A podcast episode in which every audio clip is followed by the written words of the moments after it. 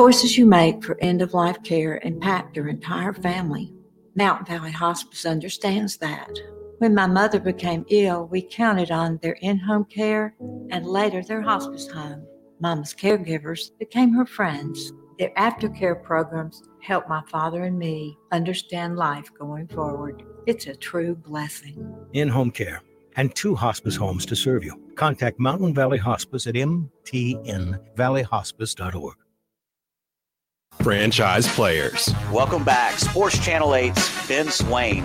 How you doing, man? I love that you guys are doing what you're doing. I love that we're doing what, our, what we're doing because the local sports fan is really underserved in, uh, in, in sports radio here in, in, North Carolina. Being able to Monday morning after the New Carolina game, being able to listen to local guys talk about the local game. Franchise players every Friday afternoon at 5 p.m. on TobaccoRoadSportsRadio.com and at 6 p.m. on WCOG 1320 AM and WTOV 988.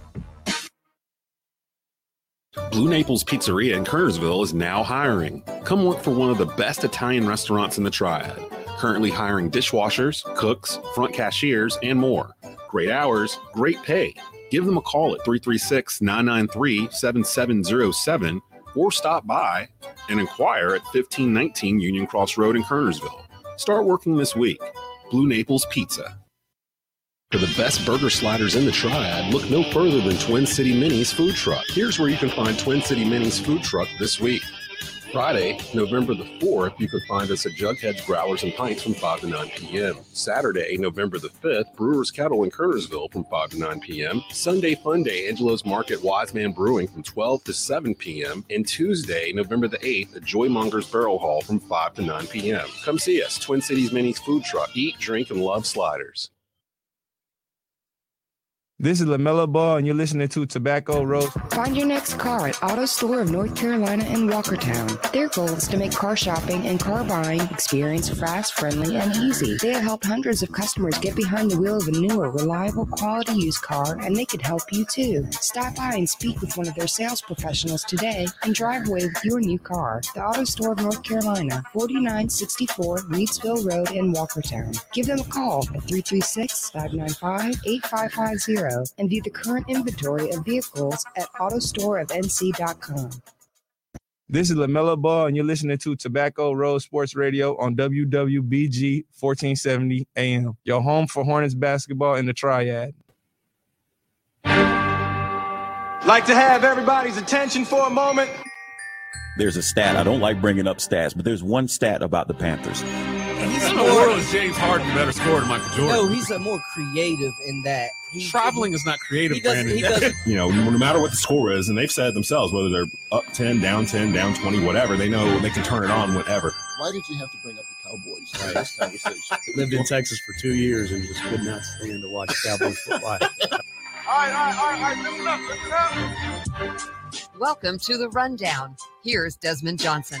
And welcome into a loaded, loaded edition of The Rundown. I'm your host, Desmond Johnson.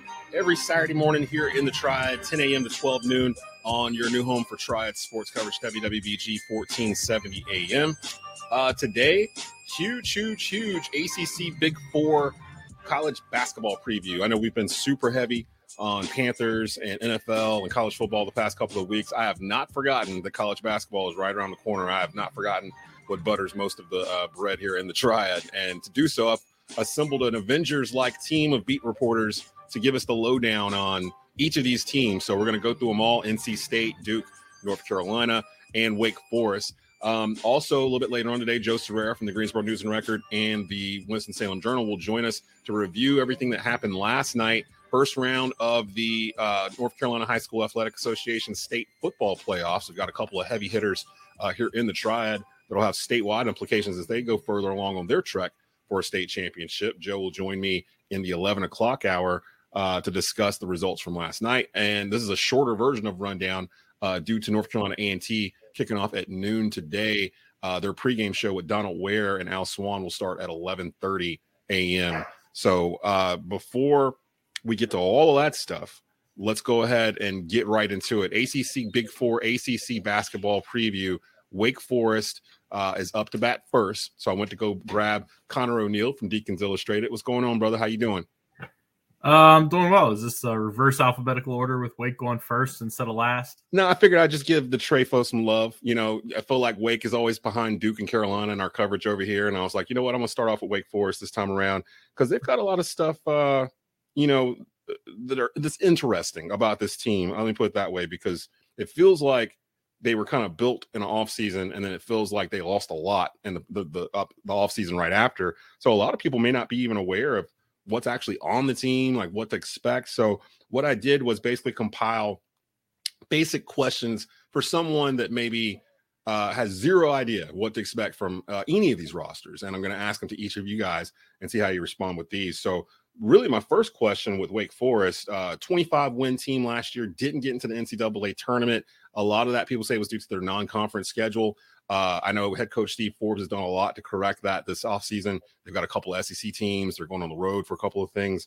Uh, but first with the roster, biggest loss to the roster in your mind from last year? Because they had a couple of dudes that came in, made a big impression, and now are no longer with the team for whatever reasons.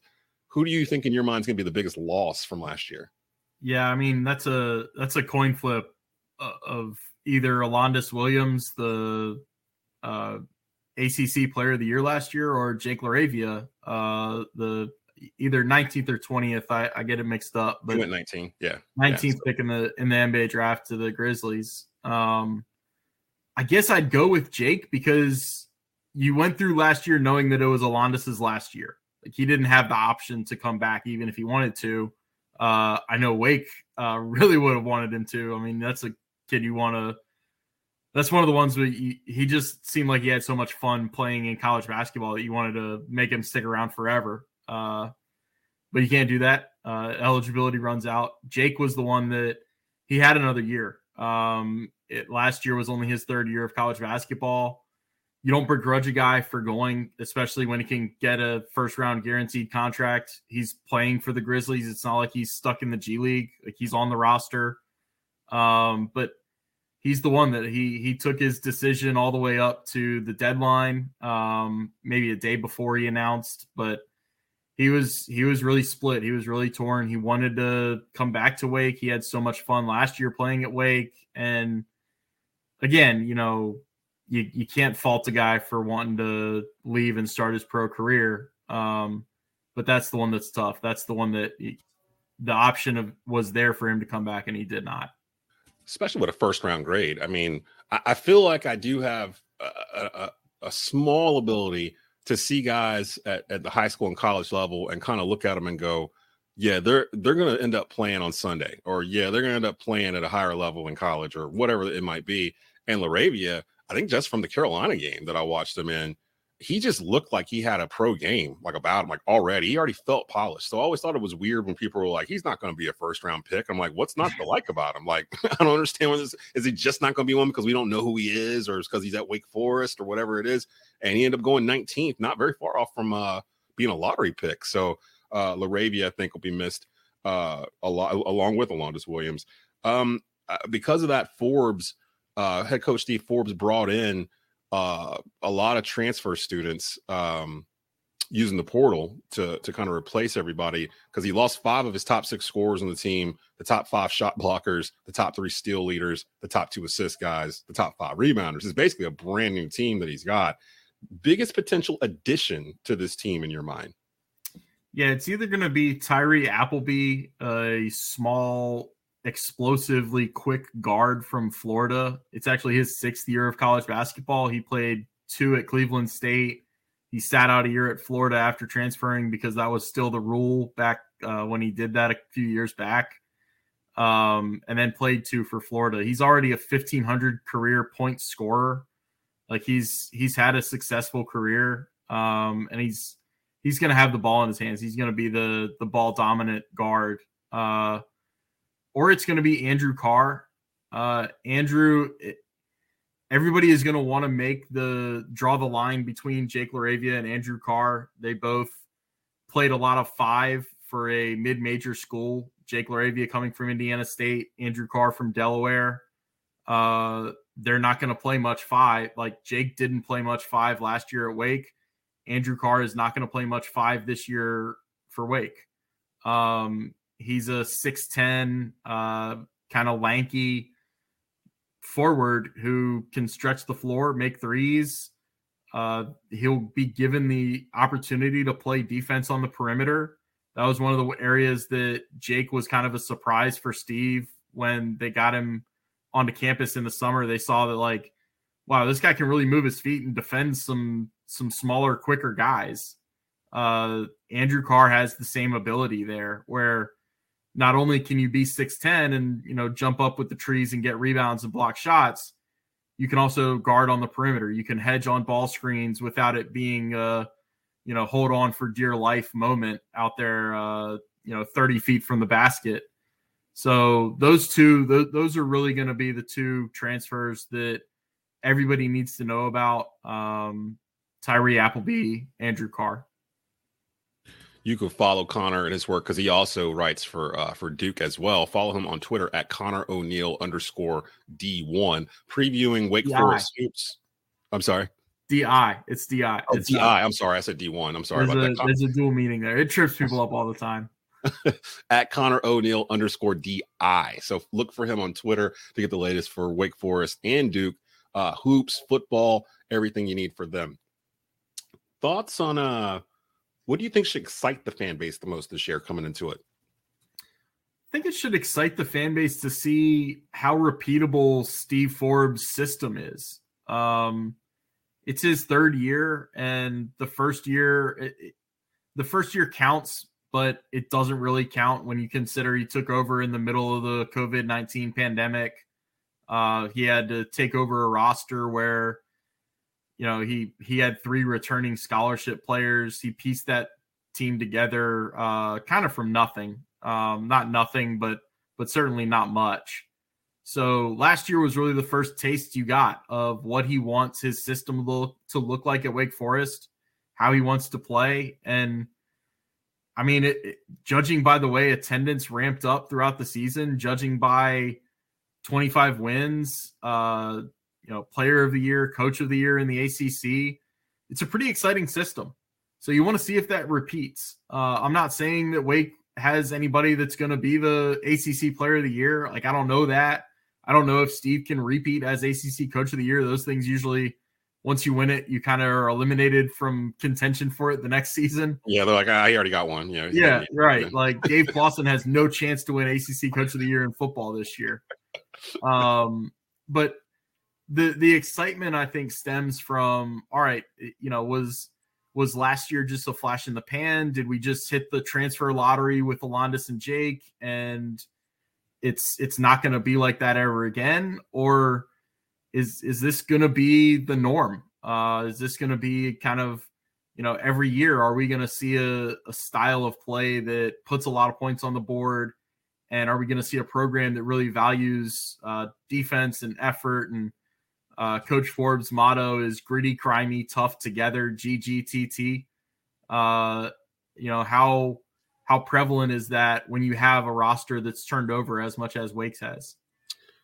uh, zooming uh, out from Winston Salem across the rest of the ACC. Uh, interesting field this year. Uh, of course, it was a down year for the ACC, according to the experts last year, and uh, they just happened to get two teams in the Final Four, and that was Carolina and Duke for uh, for that. Um, who's your pick to win the ACC this year, and why? You know, I I picked UNC. Um, it was one of those. I I was I was really close to picking Virginia. Uh, I I think I keep hearing Virginia come up, and I'm just like, I- is it? Maybe I haven't been paying attention to them or something. Uh, man, they returned score they returned their year. top six scorers. Uh, I think Jayden Gardner is as good of a four as anybody else has in the league. Um, I think you know Kihei Clark has taken so many hits uh, for media in this state and from kind of some from some from some of his own fans at sometimes uh, for being such a short point guard. Like I, that guy just makes winning plays. I was about to ask if he's still there. It's got to be like his seventh year Virginia. It feels like. I actually think I, I I saw his senior night last year when Duke went up there and played, but I, I think it was a situation where he's got a COVID year, so he's he's going to use this year. I mean, Yeah. but we don't we don't need to beat around the bush. Like it's not it's not like the NBA is beating down his door to to get him into the league. So Yeah. why not stick around and win some more games? Leaky Uh, Black's in the same situation, I believe, uh, in Chapel Hill. So yeah, if you can use that extra, well, fifth year, sixth year, whatever it might be, Yeah. go for it. Especially if you're in a good program. so I I picked UNC because I guess I, I'm if you're picking UNC, you're buying the fact that their last month last season is more repeatable than their first what three or four months because that was that was not a good team last year. It was a No, good team for the last month. It was a great Yeah. team for the last month, but you know it- you Hmm. you can't ignore the fact that they had a home loss to a really bad Pitt team at the end toward the end of the season. Yeah, they came to. Winston Salem and lost by 22. I mean, every time they played a good team until that last month, they kind of got blown out.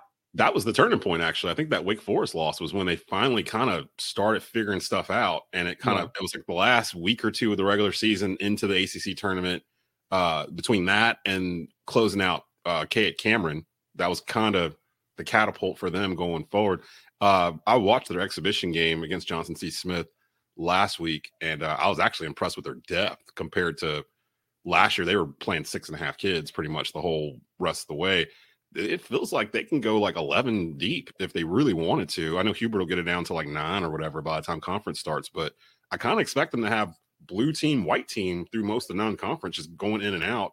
Uh, so it'll be different for Carolina fans compared to last year where we just didn't have anybody to put in. Um, that's, that's the one thing that interests me this year in terms of the ACC and college basketball as a whole. Like you look at the Final Four last year, none of those teams had a bench.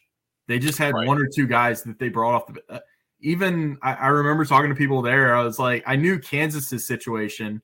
I obviously knew Carolina and Duke situation, and then I I was talking to somebody else there and it was like, I had to be, I had to say, I had to say, God, even Villanova doesn't have a bench. Even Villanova just has like one or two subs they bring in. What, you know, every team. So do you think that was just because of the season, or you think that's a trend that's starting to happen where these rotations will get smaller in college basketball?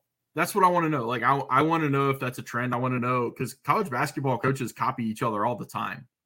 Uh, if if college basketball coaches see that all four teams in the Final Four don't have much of a bench, and you can just develop your chemistry with a core rotation of six or seven, maybe everybody else, not everybody else across like 362 teams, but maybe the majority try to implement that this year. And and I think Carolina should be deeper. Wake should be a really deep team. Um, and there, there's gonna be there's gonna be some yang to to everybody's yin if they if they're going that route. But I, I'm really curious to see how that plays out.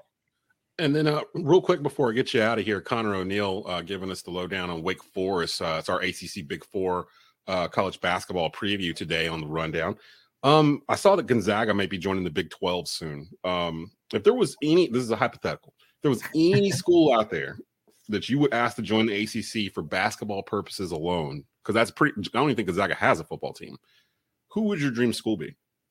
This is such an easy question because of where I grew up. Uh, I want Maryland back in the ACC. Wow, I- really, Maryland at all? I- team, really? Yeah, I, I want. Come on, man. Maryland, Maryland has no ri- no natural rivalries i- with anybody in the Big Ten. Uh, you, you go back and think about some of the clashes that Maryland and Duke had, Maryland, Carolina. Um, oh man, those are special, and and I I understand why they did what they did. Uh, everybody chases the money. That's never been more true than it is today in society. But man, I, I would love to have them back in the ACC for the for the rivalry and for the history of it.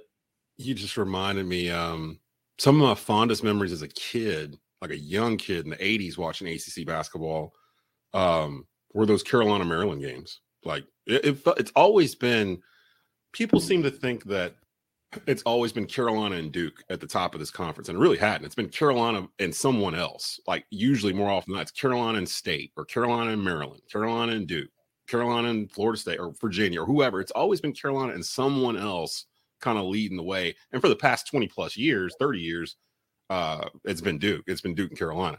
But in the 80s, before K got it going at Duke, uh, like 83, 84, 85, 86, that was Len Bias versus Michael Jordan, Carolina, Maryland games. And you want to talk about like can't I can't even think of anything right now that was on that same level of just watching two dudes go at each other. And people don't understand how athletic Len Bias was. Len Bias was Jordan, but two inches taller, like yeah. with a sweeter jump shot. Like people don't, people can't wrap their minds around it unless they saw it. So you say in Maryland, that's actually pretty good. Um, I, I think I would probably say Kansas, but Kansas is in the same spot in the Big 12 as Carolina is in the ACC. Like they would never leave it to go some unless the Big 12 imploded or something to that effect. But uh, that that's pretty good. Maryland. You also made me think of batteries. Uh, weren't they throwing batteries at? at yeah, I think I think it was it.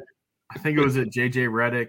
Or yeah, there's, there's a lot of there's a lot of bad stories about Maryland fans, and I mean, you know, at, at, at K, I feel like behind the scenes, K did a lot to make sure that Duke and Maryland never saw each other in the ACC Big Ten Challenge because over what 15 plus years that they've been doing this thing, for them to never cross paths, even though it's like a natural rivalry. I don't think Carolina's seen Maryland in the Big Ten uh, ACC Challenge either. Now that I'm thinking about it, I, if they did, it was a while back. I don't remember it anytime recently. I know Duke and Maryland have never played uh, each other in it. So yeah, I don't think Maryland and Carolina have ever played. I know. Uh, I, I like to think that I don't get starstruck easily. Like I, I you know, to humble brag, I've seen I've been around some people that I never thought I would be around, like Tiger Woods at the Wyndham when he was there at 15. Same here, yeah. Uh, one of the most starstruck moments I've ever had uh, in 10 plus years was I was eating a, a pregame meal. Uh, I think it was 2012 or 2013. Had to be one of those years. Uh, in the Smith Center, and you're kind of you're back there where the visiting locker room kind of is, and if you're going from the visiting locker room to the court, a lot of time you either you either go one way or you go this way and pass by all the media members as they eat. And I'm sitting there eating, and and all of a sudden it's like, oh my god, there's Juan Dixon. I love Juan. Dixon. Like that was that was uh that was a good squad. First, that national title team. Yeah, yeah. The first team that I really paid attention to as a sports fan was 2001, 2002 Maryland that went to the Final Four and lost to Duke, mm-hmm. and then the next year they won, uh, beat Indiana. So seeing Juan Dixon, uh, I think he was the Final Four MVP, come yeah. walking through there, it was just like, just just mouth the gate like, oh man, that that is my hero right there. Man, so Mar- Maryland, there that would be an interesting one there for sure. Um, again, follow Connor's work on Twitter at Connor O'Neill underscore DI. Uh, that is on Twitter. And again, not not only just for Wake Forest, he also writes for uh, uh, he's the beat writer for Duke as well. So you can find info on Wake Forest and Duke. Uh, and don't forget, football's still going on. We're just ignoring it for today because uh, Wake's having a great year. Uh, Duke is having a better than expected year as well in football. But this today, I tried to dedicate all to ACC Big Four basketball. So we'll get back to them next week. Um, Connor, always a pleasure having you on, man, especially as college basketball is about to begin. And I know we're all about to get even busier with the crossover with football and basketball going on at the same time. Uh, I will definitely try to get you back on to get us some updates on uh, our boy Steve Forbes and the Deacs over in uh, Winston-Salem. Sounds good. Thanks for having me, Des. Coming up, more of the ACC Big Four college basketball preview. You're listening to the rundown, WWBG 1470 AM and tobaccoroadsportsradio.com.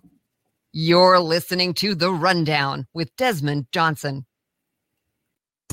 Find your next car at Auto Store of North Carolina in Walkertown. Their goal is to make car shopping and car buying experience fast, friendly, and easy. They have helped hundreds of customers get behind the wheel of a newer, reliable, quality used car, and they can help you too. Stop by and speak with one of their sales professionals today and drive away with your new car. The Auto Store of North Carolina, 4964 Reidsville Road in Walkertown. Give them a call at 336 595 8550 and view the current inventory of vehicles at autostoreofnc.com.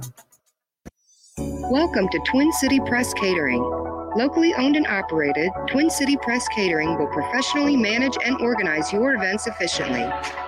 Twin City uses fresh ingredients from local vendors for all types of special and corporate events. Currently taking Thanksgiving catering orders, visit our sister company, Twin City Minis Facebook page for details.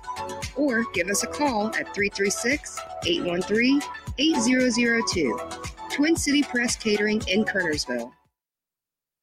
Hi, I'm Sabrina Kuhn Godfrey. Hi, I'm Deanna Kaplan. Hi, I am Richard Watts. The common sense choice for Winston-Salem Forsyth County School Board. It would be our honor to serve you. Make your voice heard by voting for Deanna, Richard, Sabrina, and, and Common. Common We need your support.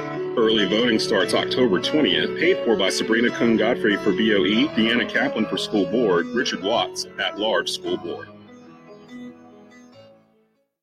Walkertown Auto Sales. Look no further when shopping for your next vehicle. Located in the heart of the Triad at 3076 Walkertown View Drive in Walkertown, Walkertown Auto Sales specializes in affordable and reliable used cars, trucks, and SUVs. They offer financing with good credit, bad credit, or no credit, with interest rates as low as 3.9%. With knowledgeable employees that are always willing to go the extra mile, you'll drive away with the car of your dreams at Walkertown Auto Sales. Check out the entire online inventory now at walkertownautosales.com.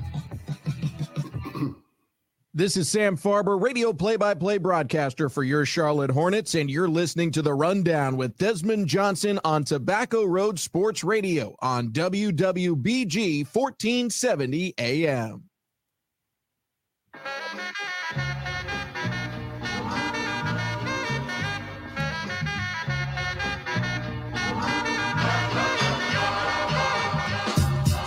Welcome back into a wide open Saturday morning here in the Triad, Tobacco Road Sports Radio, your home for Triad sports coverage, along with WWBG 1470 AM. Shout out to Southern Broadcasting Media uh, LLC, our partners out in the uh, Triad, helping us give you all the good stuff, Triad sports stuff. And this is one of those parts of the year where a lot of stuff starts to intersect. I know we've been super heavy on football, NFL, college football the past couple of weeks, but we all know this is basketball country. And uh, we got the ACC getting ready to kick off non-conference schedule this week. I think Duke's playing Monday.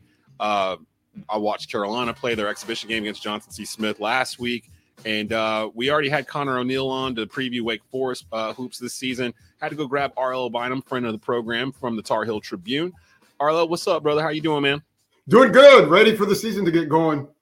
So this is a huge season, second year for uh, uh, Hubert Davis. Came in uh, last year, taking over for uh, legendary Roy Williams. There was there was some doubt in some corners of whether or not Hubert could make this happen, and then of course through the season there was a lot of ebbs and flows with that Carolina team, and then of course they kind of put it all together last couple of weeks of uh, February, went on the run in March, got all the way to the national championship game, and had a 15 point lead at halftime.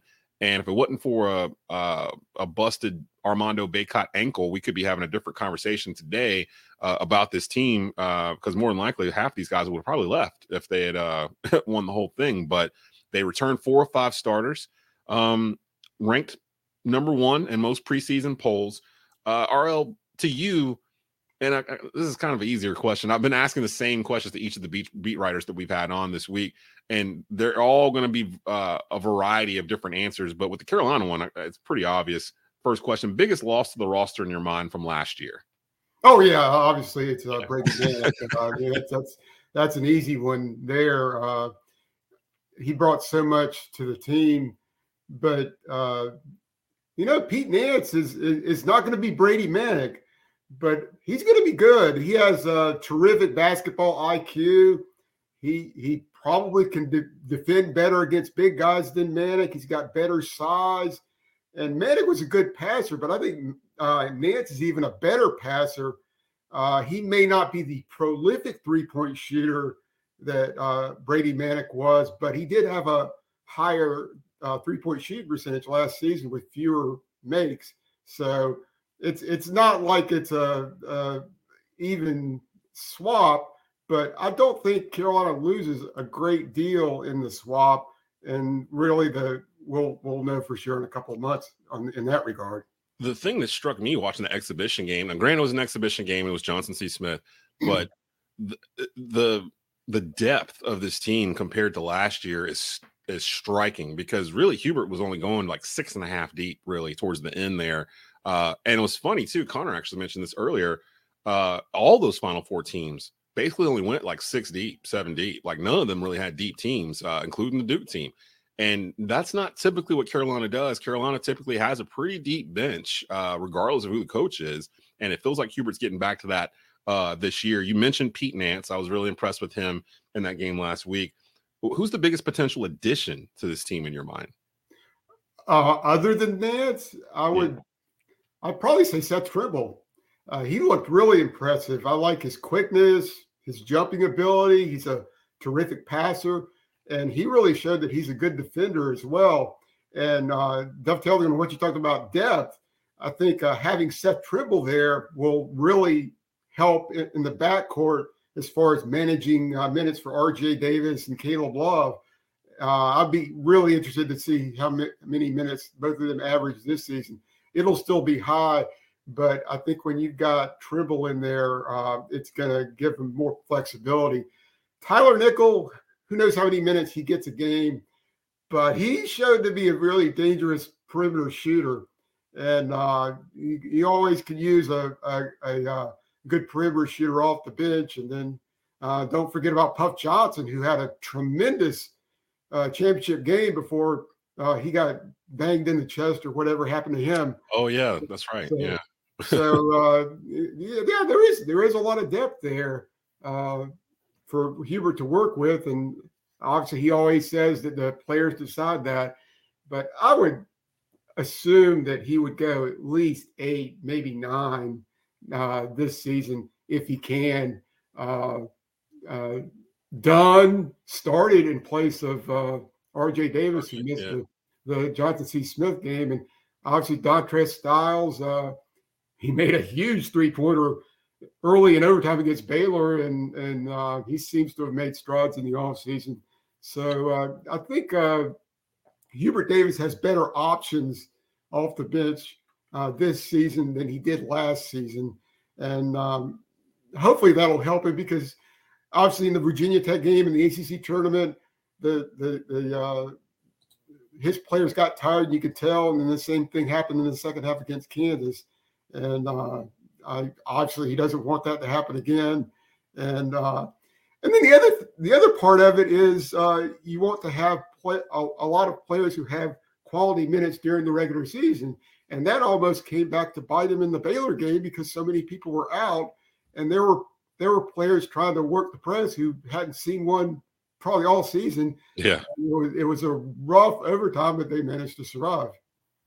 It, you know, it's crazy. You made me remember Puff Johnson and Dontrez Styles didn't even play in that exhibition. They were uh, held out for a variety of reasons. So we didn't Right. even see those two guys play in this rotation. So I mean, literally, felt like Hubert played like eleven guys uh, the other night. So I mean, that that's a good problem to have. It's the opposite of the problem he had last year, where he just didn't feel comfortable past Styles and Puff on the bench. But this year, it feels like he's got uh, the freshman that came in. We didn't see Jalen Washington. He's still nursing the, the the the recovery from the knee injury he had in high school. Uh, he'll be able to spell Bacot a little bit. They're they're pretty loaded. And uh, one of my friends who was a Carolina graduate, we were talking uh, Tuesday night about this team. And I was telling him about how, yeah, they're ranked preseason number one in most of the polls. And he was like, yeah, that bothers me a little bit. I don't know how I feel about that. And I was like, honestly, this is the difference to me between Carolina and Duke the past 15 years. When Duke is ranked preseason number one, it's based off of potential. It's off of kids we've never seen before. Like it's based off their high school ranking and the class ranking and what people expect them to potentially do. Whenever Carolina is preseason number one, it's usually based off of what they did before, the year before, and who came back. So it's a different type of preseason number one. Like if if I see a bunch of publications putting the Tar Heels at number one preseason, that tells me that they think that Carolina is good enough to win a national championship off of what they've seen, not what they expect or potentially hope to see. Uh, and to me, that's the big difference. Carolina might be the oldest team in the country or one of them uh, in terms of what they have. Leaky's a fifth year senior using his COVID year. Bacot's back for his senior year. Uh, you've got a junior backcourt. So they've got the experience. They did the run last year. I say all that, RL. What do you think should excite the fan base the most this season uh, if you're a Carolina Tar Heel fan? Well, uh, in general, I'm not going to compare this to the 2019, but this is certainly the most anticipated season since 2009. Clearly, when they were they were number one. But uh, yeah, I, just the potential. Like uh, Roy Williams always said, it's it's good to have talent, but it's better to have experienced talent. So, like you said, they have a lot of experienced talent. While Duke's got a lot of talent, but a lot of them are freshmen, and they're going to have to integrate them into the system. State has a bunch of new player, new transfers, but they got to integrate them into the system. So Carolina doesn't have that issue other than Pete Nance, and Pete Nance seems to seems like he's right integrated seamlessly into the system. Yeah, and uh, I think Hubert Davis said the press conference a week ago. It seems like he's been here forever, so uh, he he's obviously blended in very well.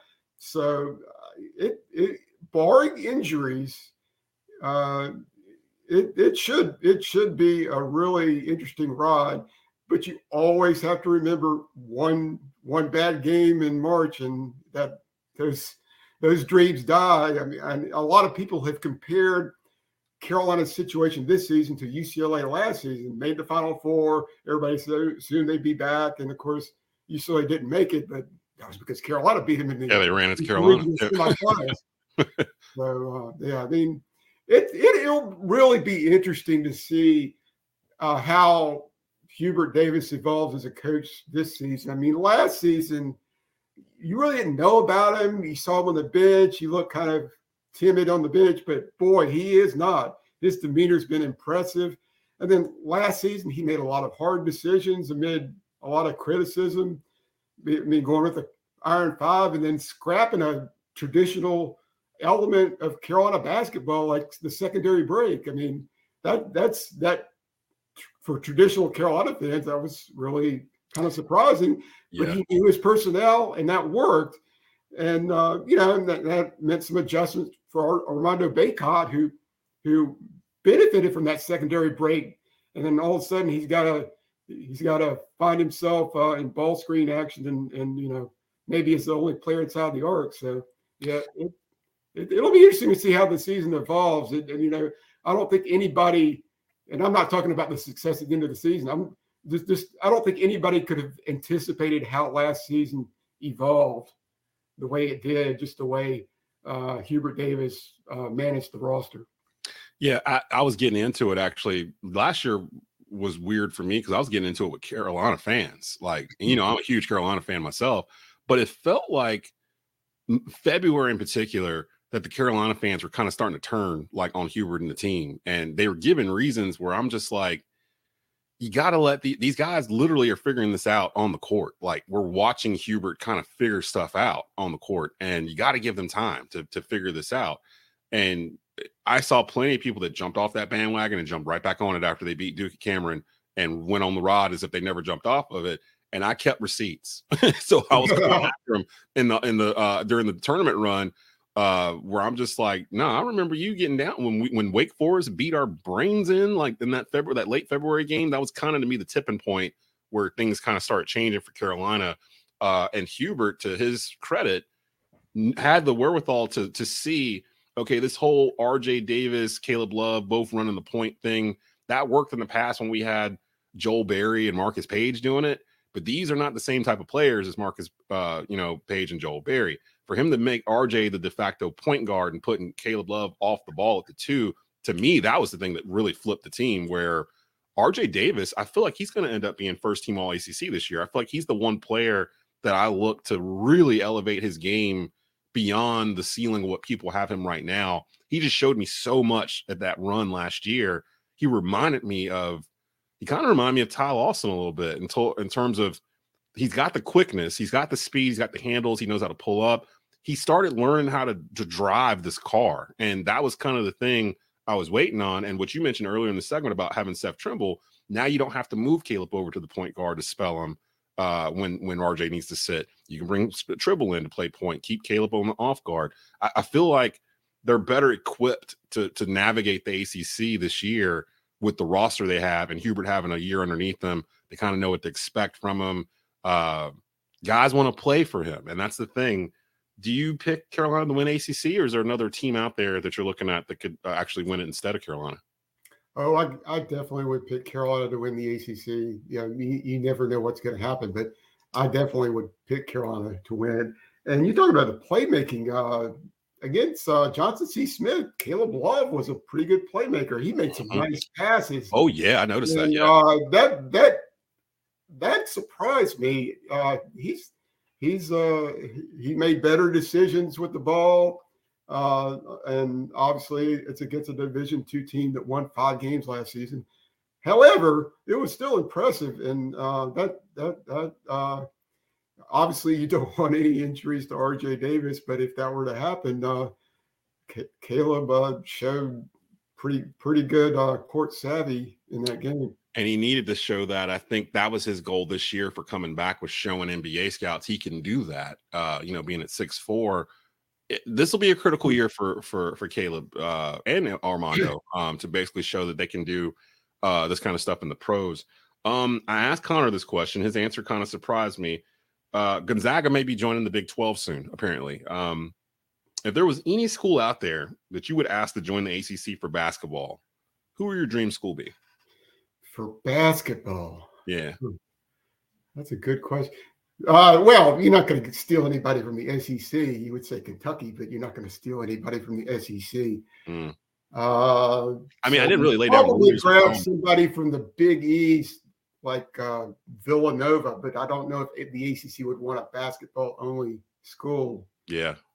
You almost Uh, have to suspend reality just to answer the question because, Right. yeah, because Connor ran to the same thing. But again, he the answer he gave, I was like, I didn't even think about that. But uh, um, who who would you pick? I I wouldn't mind a basket basketball only school in uh, Villanova. You got a football. You got a you got a You do uh, have football. Notre Dame who, who is in all sports but football. So Yeah. it's, it's not like it's a, there, there's precedent to it. Uh, Um, but again, I don't see I don't see the ACC going that sort of route. If you're going to go to a school that plays all the sports, I guess Connecticut kind of plays football. but uh, that would be a good addition basketball wise. That would be a whale of a tr- uh, addition for women's basketball. Ooh, yeah. Um, Connor picked Maryland actually, um, and and went on with the, uh, you know, the Duke Maryland rivalry, and I I was like, you know, people seem to think it's always been Duke versus Carolina the whole time of the ACC. Uh, go find the history of the ACC, uh, the the ten part series that aired on the ACC network uh, a while back now, about half a year now. I think I have it saved on my DVR, but it was always Carolina versus somebody. It was Carolina versus State or Carolina versus Maryland or Carolina versus Duke now is what it seems to be a lot. And uh, as a kid growing up in the 80s, like the mid 80s, watching those ACC quadruple headers on Saturday, Jefferson Pilot, that kind of stuff, there wasn't nothing better than a, a 230 tip Carolina versus Maryland, Len Bias versus Michael Jordan, uh, like the 84 Carolina team taking on that Maryland team. Like those were like you weren't going to get a better college basketball game or a better matchup than Bias versus Jordan. And I wish that Len Bias uh, it hadn't happened the way it happened, and we got a chance to see him play in the pros because people don't people that weren't around during that time period. Eh, When I say Len Bias was uh, Michael Jordan, but two inches taller with a sweeter jump shot, like they don't, they can't wrap their mind around it, and like that's literally what he was. Like he He really literally was. he re- he was Jordan, but two he was six six eight, and it was more built and had the sweeter jump shot, and which might have been more athletic, uh, which is nuts to say, but that when he said Maryland, that brought back a flood of memories with all of that stuff there too. Villanova would be good too, although I'm curious to see what happens with that program with Jay Wright now gone. Will it fall back to the pack, or will it continue to stay where it was uh, with Jay Wright at the helm? You can uh, Carolina could potentially play Villanova in Portland. Uh, later Yes. this month. And uh, I was going to mention that that uh, Carolina opens the season Monday night, ACC Network, 9 p.m. against UNC Wilmington. Uh, they've got some games on here. They take on 13th ranked Indiana. Uh, I assume that's the ACC Big Ten Challenge, uh, the November 30th. Uh, they got a tilt against Ohio State in December. They actually host Michigan uh, December 21st in Charlotte. and- in Charlotte, and then ACC season uh, or the part of the season for ACC play begins then. So, uh, and of course, they end with Duke uh, March the fourth. Um, you can follow RL Bynum throughout the whole season if you want to find out some more info on stuff we didn't get to, like uh, this Carolina Virginia football game. Carolina seven and one overall, four and on the ACC. They're averaging 41 points per game. Drake Maye might be a Heisman candidate. If you want to hear RL's opinion on that stuff, follow him on Twitter at RL underscore Bynum, beat writer for the Tar Heel Tribune. Uh, RL, appreciate always appreciate having you on. And now that basketball's coming in here and we got this overlap with football, we'll definitely uh, have you on more often here to, to keep us caught up with our heels. I look forward to it. Take care. All right, coming up more next. We're doing the ACC Big Four college basketball preview. You're listening to the rundown or watching the rundown here on tobacco road sports radio.com and WWBG 1470 AM. You're listening to The Rundown with Desmond Johnson. Hey, Pops, where you want to go eat tonight? I'm going to go get me some good Southern cooking at Ball Brothers down by the airport in Winston. No, Pops, it's Bell Brothers, and they closed years ago. It's Taste of the Triad now. Taste of the Triad? Is it in the old Ball Brothers building? Yup.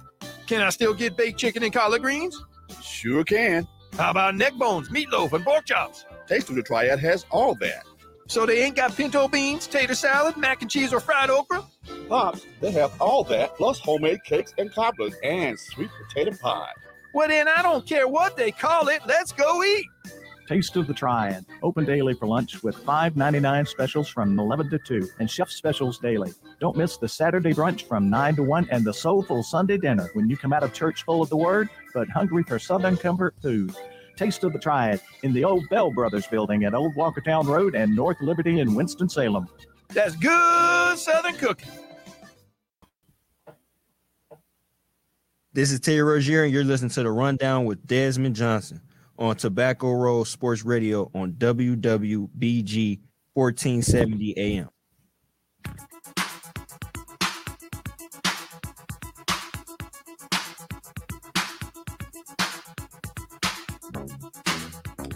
Welcome back into the rundown. WWBG 1470 AM, your home for Triad Sports here in the Triad. Desmond Johnson here with you every Saturday morning, 10 a.m. to 12 noon. Uh, today we're actually cut a little bit short. Uh, we'll be off the air at 11:30 to make room for our friends over at A&T. Donald Ware, Al Swan will be on for the North Carolina A&T pregame show at 11:30. Then at 12 noon, stick around here on Tobacco Road Sports Radio. You can listen to North Carolina A&T going for their fifth win in a row, taking on um, who do they have? I completely forgot who they have right now. Norfolk State. I'm sorry. They have Norfolk State uh, at 12 noon today. Joining me right now, uh, he is the beat writer for All Wolfpack Fan Nation or SI's Fan Nation. Rob McLam joins the show as we do our ACC Big Four preview for college basketball. Everything's starting, tipping off this Monday. Rob, what's going on, brother? How you doing, man? I'm well. How are you, sir? I'm excited. This is the time of year where I literally have 20 things crossing over at the yeah. same time from high school football, college football, college basketball, NBA just started, uh, the Panthers, everything, everything's happening at once. So this is the sweet sports spot equinox. of the year. Yeah, yeah sports, sports, equinox. equinox. Yeah. this, this is that time of the year for those sports fans. Um, we've had Connor O'Neill on, we've had uh, for Wake Forest, we've had RL Bynum on for Carolina, and it's NC State's turn. Uh, Rob, let's just get into it from uh, this roster from last year. In your mind, who, what is the biggest loss to this roster from last year? Well, the biggest loss would be Dar- uh, Dereon Seabron. Obviously, he's you know applying his trade. He's I think he's in the G League right now. He's going to be on a two way contract with the Pelicans, so he'll be going back and forth between Birmingham and and New Orleans uh, this season. That would be the biggest loss. But when when you lose 21 games, I don't know. can you call it a law? I mean, it, that's, that's about as bad as it can get uh, at, at, a P5 level. So I, I, think for NC State, they kind of hit rock bottom last season. Uh, they had some great talent, but they just had a lot of injuries. And uh, I think it's nothing but looking up. I don't see how they could really get any worse than last season. So uh, Seabron is a loss. Obviously, they would love to have had him back, but uh, I, I, think they, they've got some uh, good parts they brought in so far uh, the Wolfpack opening their season on Monday as well, 8 p.m. tip off versus Austin Peay. That game should be available on ACC Network. Um, so definitely check it out over there. It doesn't say here if it will or will not be. I think it's but, an ESPN uh, Plus game. Yeah, yeah, it's, it's, probably ESPN yeah. Plus through their ACC Network thing. So you should be able to catch it there, as most of these ACC games will be. Um, biggest potential addition to the team in your mind this year, Rob? Um, well, I think you know DJ Burns. Uh, they did not have uh, Manny Bates last season. He got hurt. So DJ Burns is a guy they brought in. He was uh, uh, applying his trade. He originally had committed to Tennessee, and then he went to uh, Winthrop. and now he's he's been a remarkably efficient player in his college career. Now they bring him in. He did not start the exhibition game, but he's a guy that could really help out a lot. They have so many transfers: Jack Clark, uh, Jarkel Joiner. Joiner probably be the biggest name. Uh, he's from Ole Miss. Uh, you know, these are guys that have played at the SEC level, played at P5 level, and uh, can really help. And I think that touches on Kevin Keatts's background uh, as a guy who worked at Hargrave. He was a prep school coach many, many years ago. He had to put teams together year in, year out on the fly. And that's kind of where college basketball is now. It's a fluid situation with the transfers and and and and going pro and such. So this is going to test those skills that he had to use when he was in Lynchburg, Virginia. And uh, th- there there are a lot of good transfers in uh, Dusan uh, Mahor Mahorcic. If I pronounced it right, if I mispronounced it, I apologize. But you know he's another one that uh that came in, and it, they just have a lot of new pieces, and that's probably where they're going to go for the next few years, just adding pieces, four or five transfers a year. Uh, until maybe they can get to the point where they're competing in the top tier of the Atlantic Coast Conference it's wild to me because especially with the uh, the transfer portal the way it is now uh, watching college basketball is so different because the rosters especially for some of these teams here uh, really three of the four that we're talking about here today in the ACC Big Four their rosters are completely different from what they were last year and a lot of that is uh, from bringing in people from the transfer portal last year like Wake Forest did uh, and then replenishing that uh, and it seems like State and head coach Kevin Keatts are going along the same path do you feel like Kevin Keatts is on the hot seat right now after the season they turned in last year? Well, yeah, I think he kind of has to be. I mean, when you lose 21 games, and he, I think I, you know, he's been there five, six years now, so uh, there, there will be some, you know, need to have uh, com- uh, make a compelling case for why you are the guy to lead the program. Uh, you know, Kevin is an affable, affable man. He's very nice. He's he's polite. He's uh, he's got a he's got something to give the game of basketball. Uh, sometimes you go places and it does not work out. So far, it, it, hasn't really worked out. Some of that has probably not been his fault. You've had COVID. You've just had a lot of different things. Um, you know, his first season, they went to the uh, first uh, weekend of the uh, NCAA tournament. If they get back there this year, that would be a win for NC State to get back to that level. But then you're you're kind of back where you started anyway. So he definitely has some things he needs to prove. Uh, he'll be one year shorter in terms of the length of his contract. So that means that's one less year in terms of a buyout. If you do run him off, you that's less money you have to give him. Uh, that may have played a factor in them deciding to bring him back. I'm not sure, but uh, you know, at this level, yeah. And an NC State fan base, they they're championship starved in the major sports, so they want to win titles. They want to hang banners. It's been a long time, and and if you're in the mix, I think they'll roll with you. But right, you know, last few years, NC State, quite frankly, hasn't been in the mix. Yeah, I'm going to say I think it's uh, NC State. They have not won a major conference title uh, in football or basketball uh, since 1989, if I'm not mistaken. So it's 89 been regular yeah, season, yes, sir.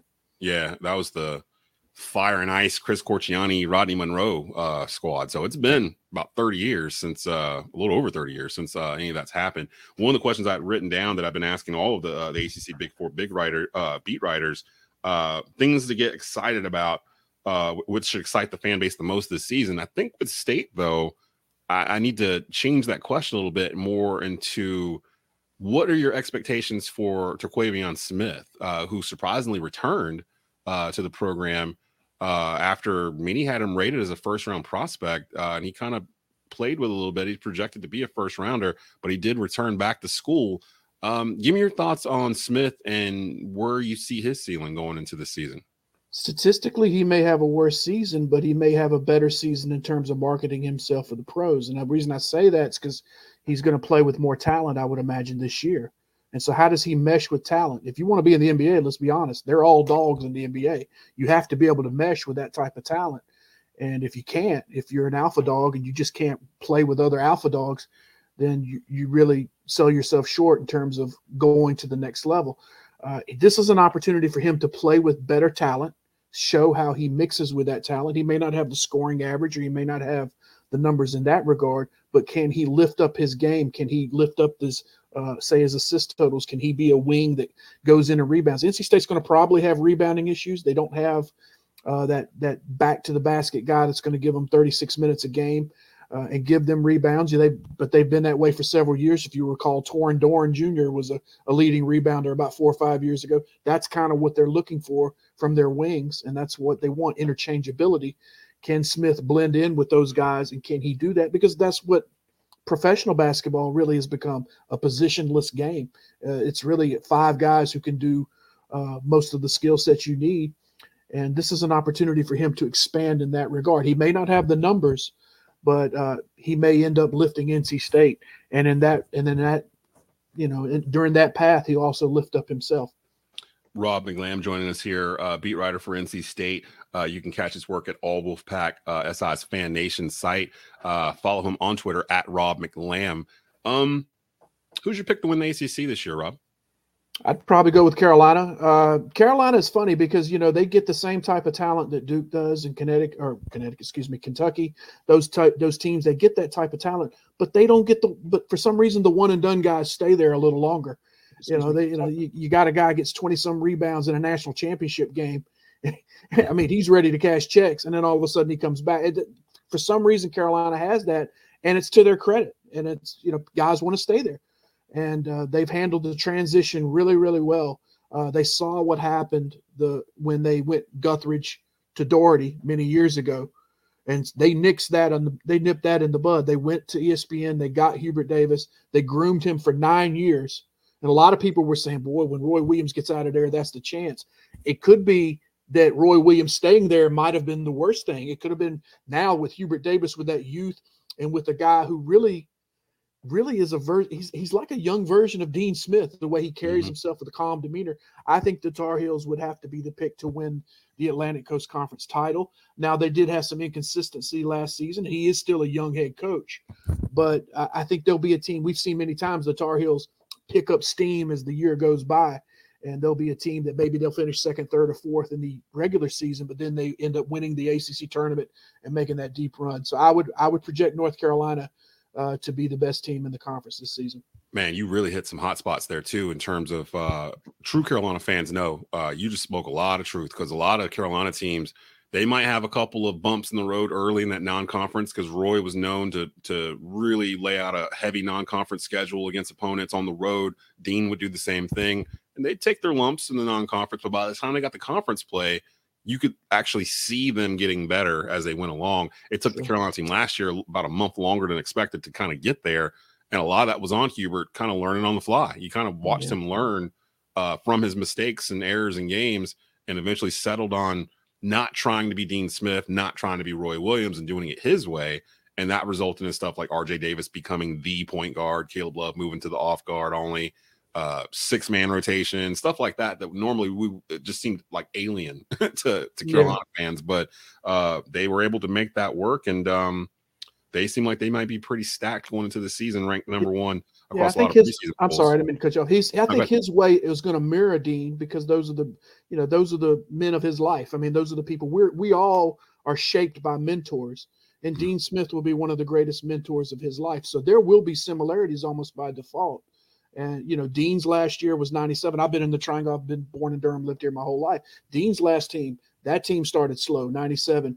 Then they picked up steam. That was Vince Carter and Jamison. They ended up oh, playing in the Final ACC. Four. Yeah. And then they lost to Arizona that year. Bill Guthridge's last team. They were an eight seed going into the tournament. They picked up steam. They built. They beat Stanford. They lost in the first round of the ACC tournament. Wake Forest. People wanted it, and they called it gutter ball. And then two, three weeks later, he's in the Final Four playing Florida Gators. So this is not something that, you know, this is not a new phenomenon in Chapel Hill. This is what they do. They pick up steam, and you know, I think with with NC State, you know, obviously you're competing against that, but you have to look in. and, it's, it's hard to digress from that. It's hard to say, okay, we're competing against North Carolina, but we have to. They have to find their niche and do their and find their way of how what is their method what is you know they don't have that you know you go back to Valvano which is now over 30 years as you say what is the tried and true method for NC State? When are they going to get a team that hits that top four where they're playing an NCAA tournament and they're wearing home uniforms because they're favored to win? You know they have three sweet three sweet 16s since Valvano left and each time they had to upset a top seed to get there. So they're really they've been plateaued as a first weekend NCAA tournament team now for probably th- over three decades. And you have to find part of that's finding an identity. If this is going to be the identity of bringing kids in and, and transferring and doing it that way, that's fine. There's nothing wrong with that. But you have to stay true to that process. You have to allocate for the, the missteps that are going to occur, as you said with UNC and with Hubert Davis, and give this thing time to build because you know, it's been a long, long time. And, and NC State's too big of a school, quite frankly, to go that long without winning conference championships. Yeah, I've always looked at. I mean, I'm a Carolina fan. Anybody that knows me knows that I'm a diehard uh, Tar Heel fan. But I've always looked at NC State as a sleeping giant. Like the, people don't realize, or younger people don't understand how much of a bully NC State was. You know, when the ACC began, and really for the first 25 plus years of its existence, it was NC State versus somebody else. Typically, it'd be Carolina or someone, or Maryland, or whoever it might be. But it was State that was in that role that Carolina kind of assumed as like the de facto like one that's going to be there like every year. And now it's Carolina Duke kind of going back and forth with that, although Duke has a different style in terms of how they build their teams. Carolina seems like the one that's been tried and true the past 30 years in terms of the method of how they build these teams. And state's been kind of bouncing back and forth between the two ideas. You know, do we get a bunch of five star freshmen and try to keep them here for a little bit? Do we bring in those three and four star uh, freshmen and, and have them grow like the Carolina method, where they're going to be here three, four years and you see them get better as they're here, uh, or a little bit of both? Uh, or do they do the Wake Forest method now, which is the the transfer portal, load your team that way, have a star, and go that way? So a lot of questions for NC State. Uh, Kevin Keatts, I do agree, probably is on the hot seat. Before I get you out of here, though, Rob, um, question I've asked all the beat writers so far today on today's show. Uh, rumors have it that Gonzaga may be joining the Big 12 soon. If there was any school out there that you would ask to join the ACC for basketball, who would your dream school be? And St. you gotta John's. suspend reality a little bit. Don't worry about football and leagues. Yeah, no, I. I already know St. Okay. John's. St. I want to go to Madison Square Garden. I grew up a Knicks fan. I grew up Nets, Jets. I like New York City, Queens. I love that area. I'd go St. John's. Wow, that's that, that I did not expect that. Yeah, and they're they're they're kind of like state. They're a marquee program with a rich tradition, but there's Yeah. a little bit of that underscore kind of underachieving. We feel like we should have more than what we, what we have. And so, yeah, St. John's would be the one. You you That's, telling me I can go to Madison Square Garden once every other year to cover a game? Yeah. I'm down with that. That's a that's a good one. Uh, Connor picked uh, Maryland uh, for the the previous Yeah. rivalries and all that kind of Yeah. stuff, and uh, RL picked Villanova. So uh, we'll Nova we'll would see. be good too. Nova, Yeah. Philly, but you got Pittsburgh, yeah, but Nova would be good too. Yes, Yeah, I'm, and, and I'm curious to see 95. what what Nova's going to look like with no Jay Wright now going forward because they're about to go through the same thing that not to the same extent, but the same thing Carolina just went through last year, the same thing Duke's about to go through this year. Mm-hmm. I'm not so sold that Jon Scheyer is the greatest coach of all time or whatever. Like, we still need to see him. Like, yeah, he can recruit, he can recruit his butt off, but I need to see him in a situation without K visible anywhere Right. nearby just to see what they're going to do. And that Duke team, I think Jeremy Roach is the only returning player. They got like 11 new guys. So Yeah. we'll see how they turn out too. We got Steve Wiseman coming up here from the Durham Herald Sun that'll preview Duke in our ACC Big Four uh, ACC Hoops preview show here today on the Rundown. You can catch Rob's work uh, with All Wolfpack, uh, SI's Fan Nation. Go to Twitter, follow him if you're a Wolfpack fan, or even if you're not, if you're a college basketball fan, definitely go over there and check him out at Rob McLamb on Twitter. Uh, Rob, appreciate having you on, bro, and uh, we'll definitely have you back on as ACC uh, season begins. I'm always looking for NC State beat writers, and it feels like Sure. Every once in a while they kind of just like hide when the team isn't doing No. too well. I can't find them anywhere to bring them on to talk about the Wolfpack. So I'm adding you to the Rolodex. We're definitely going to have you on as one of our NC State beat writers going forward. So I I'll tell you this. I'll tell you this. If you have a Terry Rozier and then Newcleus Jam on it intro like you did today, you'll have no problem getting me on there. I was really, I was really uh, impressed by that. And, Oh, you like that? uh, Okay, yeah. Jam on it's one of the great rap songs of all time, one of the underrated rap songs of all time. So, uh, you, Yeah. want, you, you, you got me, my friend. Keep me in the Rolodex. I'll be around. Hey Rob, you you uh you just elevated up the panel status. We're gonna probably get you on one of these panels here soon too. I'm probably gonna do an ACC Big Four panel soon. Get all you guys together on one thing, and we can talk once we get closer to conference uh, play. So uh, definitely, that's my man Rob McLamb. Uh, follow him on Twitter at Rob McLamb. In a bit, when we come back from break, Steve Wiseman from the Durham Herald Sun will be here. He'll preview Duke. We're in the ACC Big Four preview here on the rundown. TobaccoRoadSportsRadio.com and WWBG 1470 AM. You're listening to The Rundown with Desmond Johnson. Beamer Tire and Auto Repair, now with three locations across the Triad in High Point, Greensboro, and our new location in Kernersville. Beamer Tire and Auto offers full service auto repair all tire brands, free alignment checks, oil changes, and more. In Kernersville, check out the no appointment needed Quick Lube shop. Check out their thousands of five star ratings via Google and Yelp. They care because they know that you can go anywhere. So try a shop with a beating heart, not a bottom line. Beamer Tire and Auto Repair. Visit us on Facebook or at beamertire.com. Hey, Panther fans, right now on the SiriusXM app, hear the most in depth Carolina Panthers coverage anywhere with Believe in Carolina Panthers, part of the Believe Podcast Network on SiriusXM. Hear from me, Desmond Johnson, and my co host, Skylar Callahan from Sports Illustrated, and Panther great Jonathan Stewart as we break down the Panthers before and after every game through the NFL season. Your team, your podcast. Search B L E A V in Carolina Panthers on the SiriusXM app, Pandora, Stitcher, or wherever you get your podcasts. Do you believe? Are you thinking about Medicare insurance coverage? Do you find navigating Medicare and all of its coverage options to be confusing? That's where Terry Edwards comes in with Secure Financial Partners, a local licensed agent who loves serving and educating the community. Terry's committed to providing you with personal service to help you better understand Medicare and your coverage options. Contact Terry Edwards at 336 993 6326 so he can help you decide on a plan with confidence. That number again, 336 993 6326. Secure Financial Partners. Welcome to Twin City Press Catering. Locally owned and operated, Twin City Press Catering will professionally manage and organize your events efficiently. Twin City uses fresh ingredients from local vendors for all types of special and corporate events. Currently taking Thanksgiving catering orders, visit our sister company, Twin City Minis Facebook page for details. Or give us a call at 336 813 8002. Twin City Press Catering in Kernersville. Blue Naples Pizzeria in Kernersville is now hiring. Come work for one of the best Italian restaurants in the Triad. Currently hiring dishwashers, cooks, front cashiers, and more. Great hours, great pay. Give them a call at 336 993 7707 or stop by and inquire at 1519 Union Cross Road in Kernersville. Start working this week. Blue Naples Pizza. One stop number six, located just one mile west of East Forsyth at 2748 West Mountain Street, Kernersville. A proud supporter of East Forsyth since 1983, serving fresh fried chicken and our famous taters seven days a week from 6 a.m. to 10 p.m. For a limited time, grab our Wife Saver family meal for only $13.99. Eight pieces of chicken and sides for four for just $13.99. One stop. Come see us at 2748 West Mountain Street in Kernersville.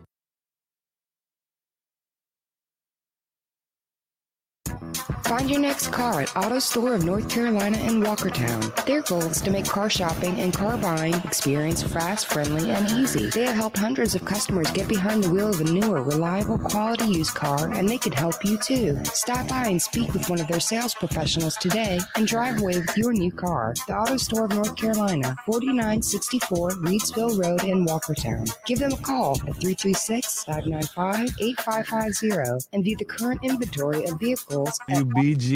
c.com. 1970 AM. Your home for Hornets basketball in the Triad.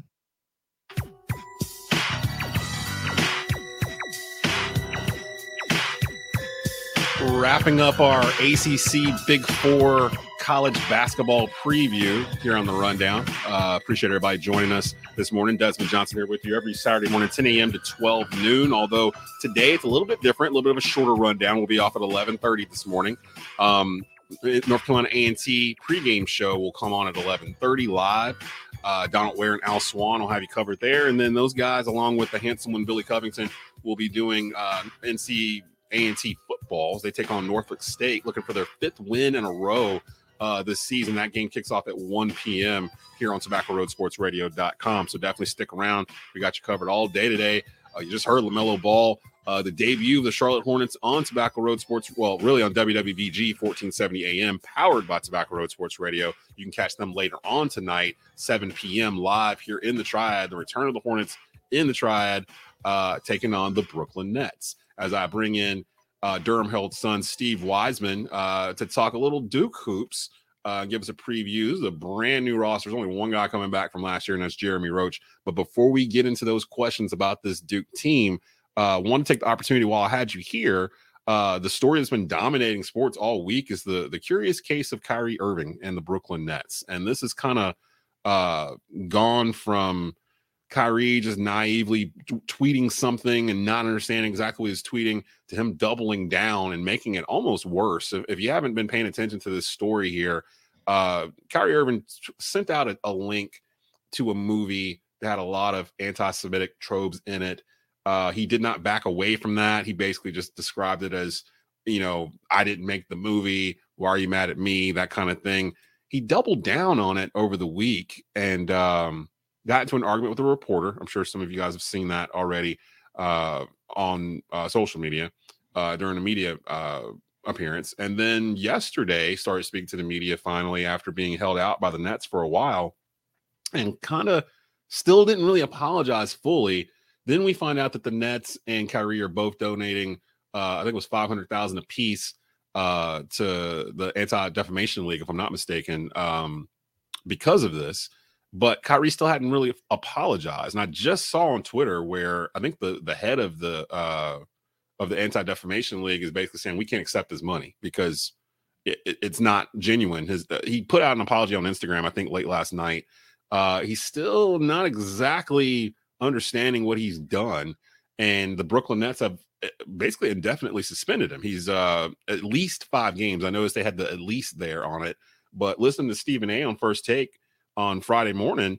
It sounds like the Nets might be done with Kyrie completely. Um, what are your thoughts on this, Steve? Because you followed this not just this year, but you followed Kyrie through his career at Duke, through his career through the NBA. Uh, you know, he had the one year at Duke as a freshman back in 2011. He does identify as a, a quote unquote Dookie. Um, what are your thoughts on this with Kyrie, and what do you think? Uh, what's the end game here for him? Is do you think his career is over? Because this dude has basically cost himself like 300 million dollars in income over the next couple of years just from just dumb stuff like this. Um, what are your thoughts here? I'm gonna give you the floor. Totally self-inflicted, first of all. Um, Hmm. yeah, I covered 10 of his 11 games at Duke, so I did miss one. So So you, yeah, so you got the whole was a football conflict for one. But uh, anyway, yeah, um, he's done all this to himself. And uh, one, the the chain, the timeline of the chronology of events this week has been very weird because, like, you know, he's had a couple opportunities to to clarify himself, and he's always known as somebody who, you know, the flat Earth stuff, and you know, he, he's always been one that kind of, you know, want, tried to think differently, tried to be, uh, you know, just contrarian more than anything else. I guess he just takes takes pride in that, which is fine until you start talking about things like anti-Semitism and the Holocaust, and you know, retweeting film films that you know quote Hitler prominently. Right? These are things that we've all, I think, as a society agreed are not good. right. Yeah. uh, there's a right for people to say them. I mean, there is free speech, but you know, there's also backlash that comes with that when you side on those type of things. And um, he, uh, uh, you know, every time he has a press conference, he digs himself deeper. And you know, that's the thing about NBA.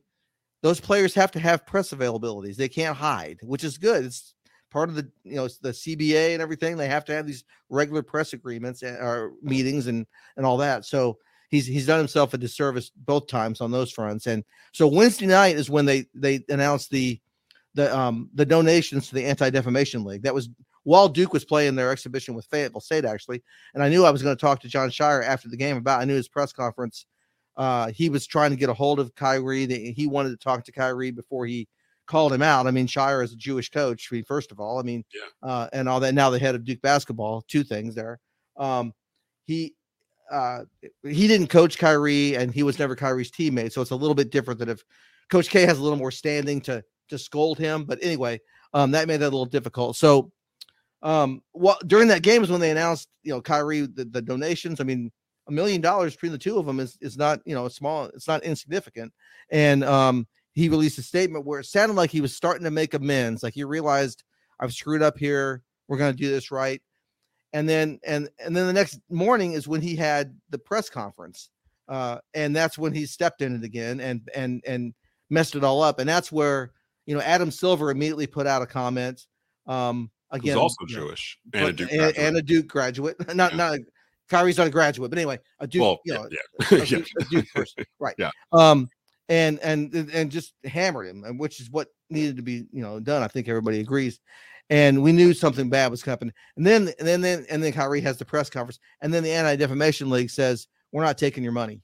Yeah. We thought we thought there was a, a chance here to get something right, to do something good out of something bad, and you're clearly not worthy of being part of this solution yet.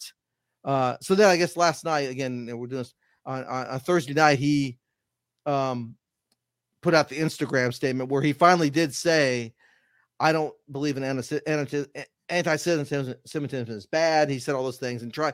He, it's the first time he came. He finally got to the point where he said what I did was wrong, and, and I shouldn't have done that. Which he's had numerous opportunities to do that before. So all that is just you know a mess, and and now it looks like his Nets career might be over. I mean, I think I don't think they want anything to do with him. And now they're you know the the Nets have their own issues now. They're the coach they're bringing in. I mean, whatever. Oh Whoever God, wants to work in PR. week. Their week has been just all over the place. but Kyrie's always been, you know, eh, eh, how many times have we said like uh, talent trumps, you know, stupidity? Yeah. But eventually he's going to run out of steam here, right? I mean, people don't want to be around him. And then I saw, you know, more, uh, you know, Twitter stuff. Kevin Durant was kind of defending him, like we should move on from this. Uh, you know, we want to play, we just want to play basketball. He hoop. shut up and dribbled himself. You know, like Yeah. don't do that. yeah.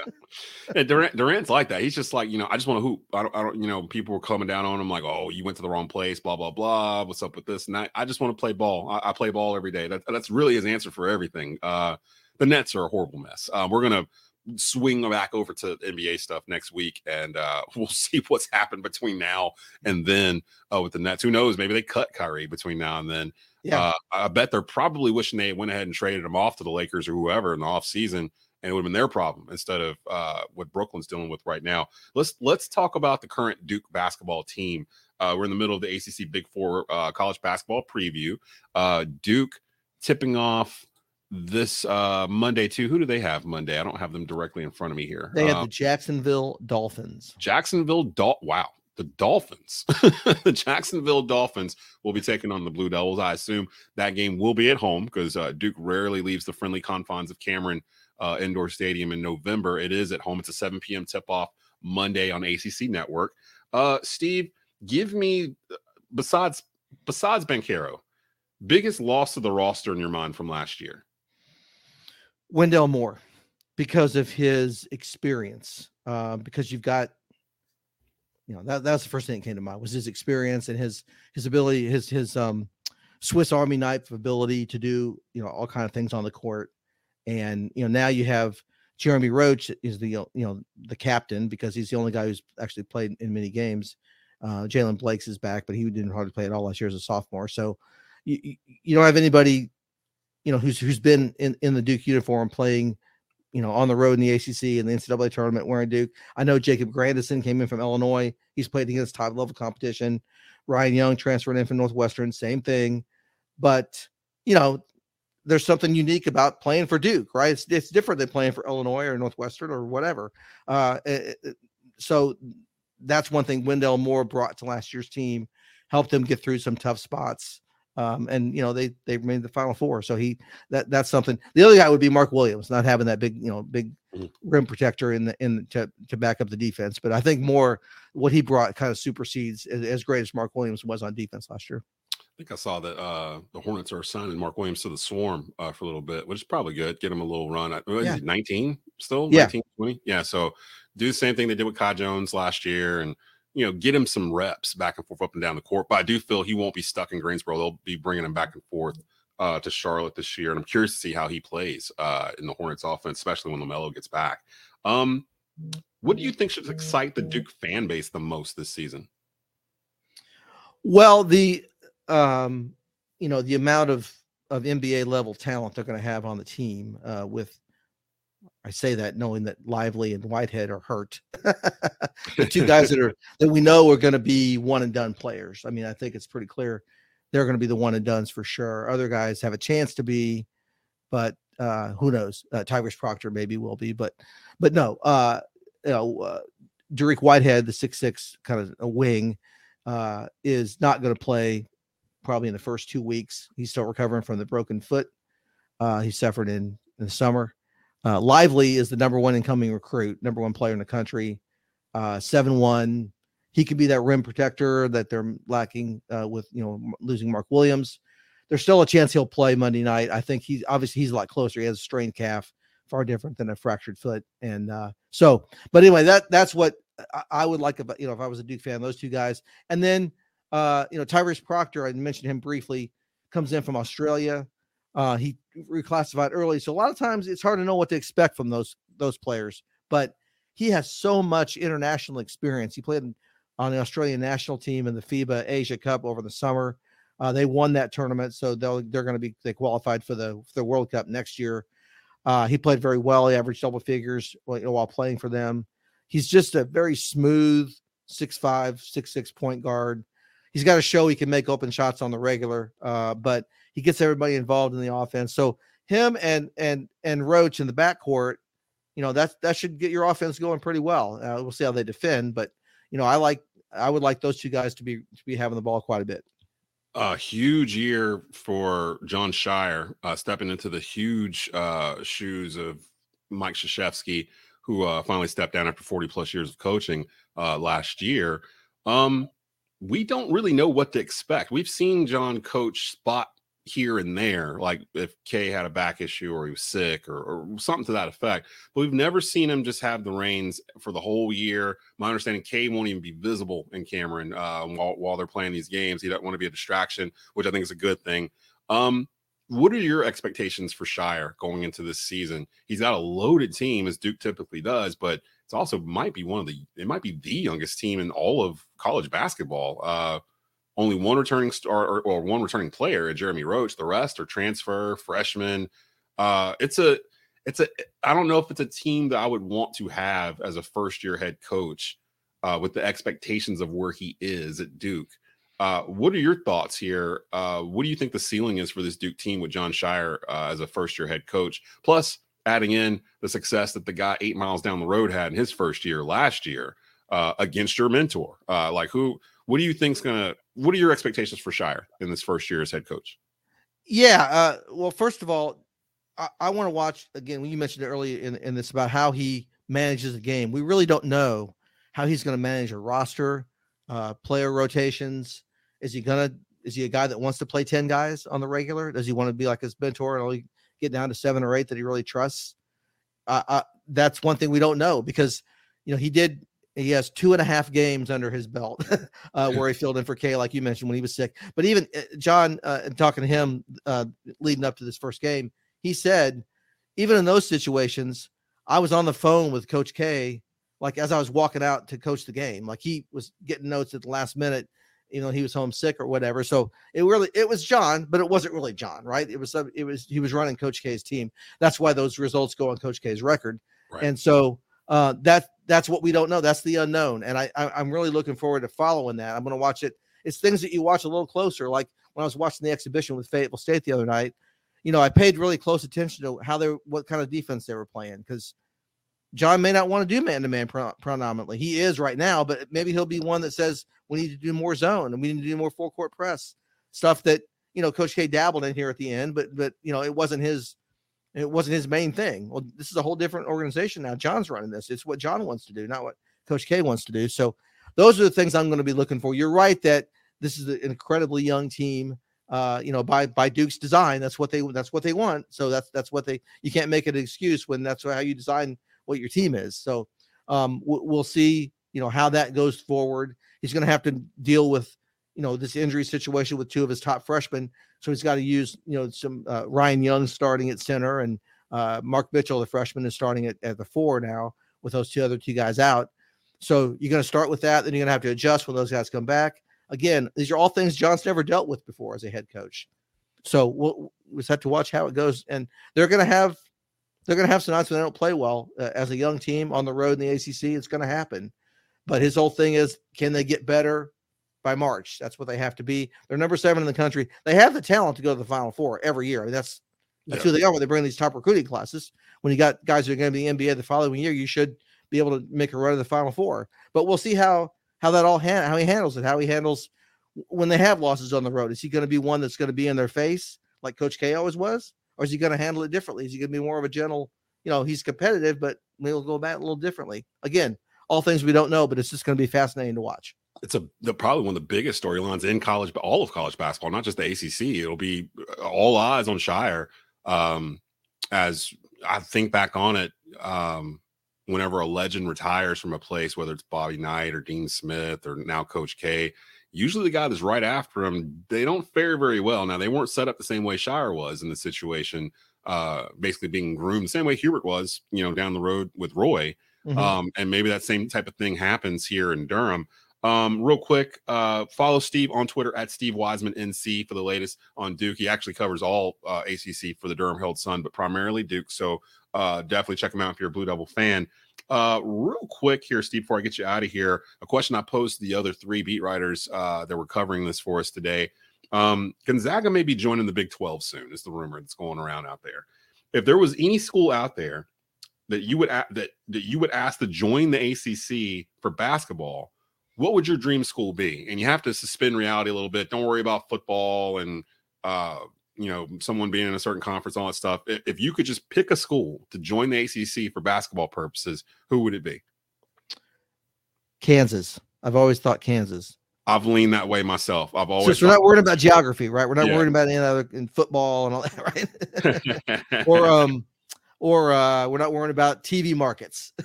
yeah, right. Yeah, exactly. that would that would be good. Uh let's see. Connor O'Neill picked Maryland, um, which I thought was interesting. Uh RL Bynum picked Villanova. Um, and then uh Rob McLamb picked uh St. John's. Uh, so that he could go to Madison Square Garden once every two years uh, and, and uh, enjoy it up there, which I thought all of those were interesting there. And you picked Kansas, which is where I was kind of heading towards it. If you want to build like a college bat, like the greatest college basketball conference of all time, if you stick Kansas in the ACC with Carolina and Duke and Virginia and uh, all the history and tradition and championships, Syracuse with all the coaches that are still there that have won or the schools that have won. Uh, AC was in a down year last year, put two teams in the final four. So go Yeah. figure. Um, And a third team in the Elite Eight. Oh, yeah, Miami three teams in the Elite Elite Eight. So, um, yeah, man. Uh, real quick before we get out here, though, uh, who is your pick to win the ACC? It's easy, Carolina. I mean, you, you have to pick Carolina. I mean, they, they have everybody back uh, except for Manek, and they brought in Pete Nance, and uh, they they played so well at the end of last year. Hubert really seems like he's got he's he's figured out the secret sauce pretty quickly, and uh, it would be if they don't win the ACC, it would be you know a, a shock. I mean, Virginia's got a lot of people back too, and they're going to be back in the NCAA tournament this year. But uh, I mean, it- the odds-on favorite. You know, I hate to be a chalk sniffer, but hey, that's the way it goes. When it's the pick, it's the pick, and it's Carolina. There's no no doubt about it. Hey, I'm a Carolina fan, so I'm good with it. We'll we'll roll with that. Um, so uh, follow Steve on Twitter at Steve Wiseman NC. Uh, I, I told Rob that we're going to put together some kind of ACC uh, panel with you guys uh, that we can kind of put in every couple of weeks, just to kind of give us the lowdown on what's going on in the ACC, and you guys can actually sit there and chop it up and talk uh, about your respective teams you're following everything. And I'll just drive the car and listen and learn uh, while everything's going on. So definitely have you back here soon. Follow Steve on Twitter uh, at Steve Wiseman NC. Appreciate having you on, brother. Yeah, I look forward to joining that panel, Desmond. Thank you. Yeah, definitely. We'll definitely do that here real soon. Once, probably once we get maybe close to the top of December, maybe we'll do something to that effect. Uh, but I'll have you on, especially with football going on too as well. And I know you're covering everything, so uh, we'll definitely have you back on here shortly. Meanwhile, stick around. Joe Serrera from the Greensboro News and Record and Winston-Salem Journal will be on with us in a bit. Yesterday was the first night, first round in the state NC uh, High School Athletic Association 2022 state football championships. We'll give you the lowdown on what happened last night and what to expect next week in the second round. Got some gems that are uh, going to be played next week. Joe will join me here in just a bit. You're listening to the rundown, WWBG 1470 AM and Tobacco Road Sports Radio.com. You're listening to The Rundown with Desmond Johnson. For the best burger sliders in the triad, look no further than Twin City